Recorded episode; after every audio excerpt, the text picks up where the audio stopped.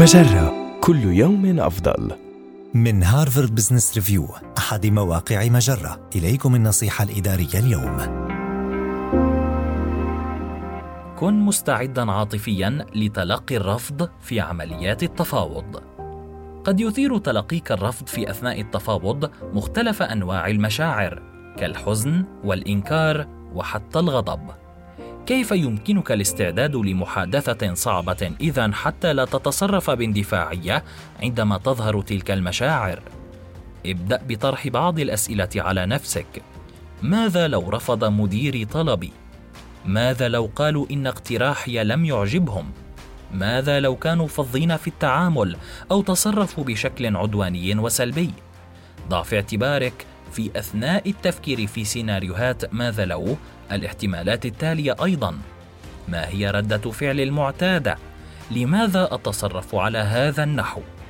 ابذل قصارى جهدك حتى لا تحكم على نفسك في أثناء هذه العملية.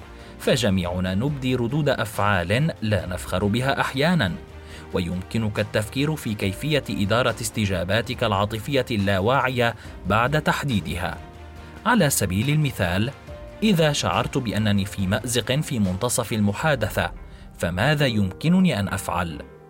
إذا سمعت كلمة لا فما هي الطرق الأفضل للتصرف دون الشعور بالضيق أو الإحباط؟ سيمنحك التفكير على هذا النحو أساليب يمكنك اللجوء إليها في خضم لحظة الإحباط. ويمكنك أيضا التدرب على المحادثة مع صديقك لمساعدتك في التعرف على نقاط ضعفك وتقييم استجابتك في الوقت الحقيقي والتخفيف من حدة توترك. باختصار ستساعدك زيادة وعيك الذاتي ووضع خطط بديلة على اتخاذ خيارات أفضل حول كيفية الاستجابة في لحظات كتلك. وما هي المشاعر التي يجب أن تتبناها؟ والمشاعر التي يجب أن تتجاهلها عند تلقيك الرفض. هذه النصيحة من مقال كيف تدير عواطفك خلال عملية التفاوض؟ النصيحة الإدارية تأتيكم من هارفارد بزنس ريفيو أحد مواقع مجرة. مصدرك الأول لأفضل محتوى عربي على الإنترنت. مجرة كل يوم أفضل.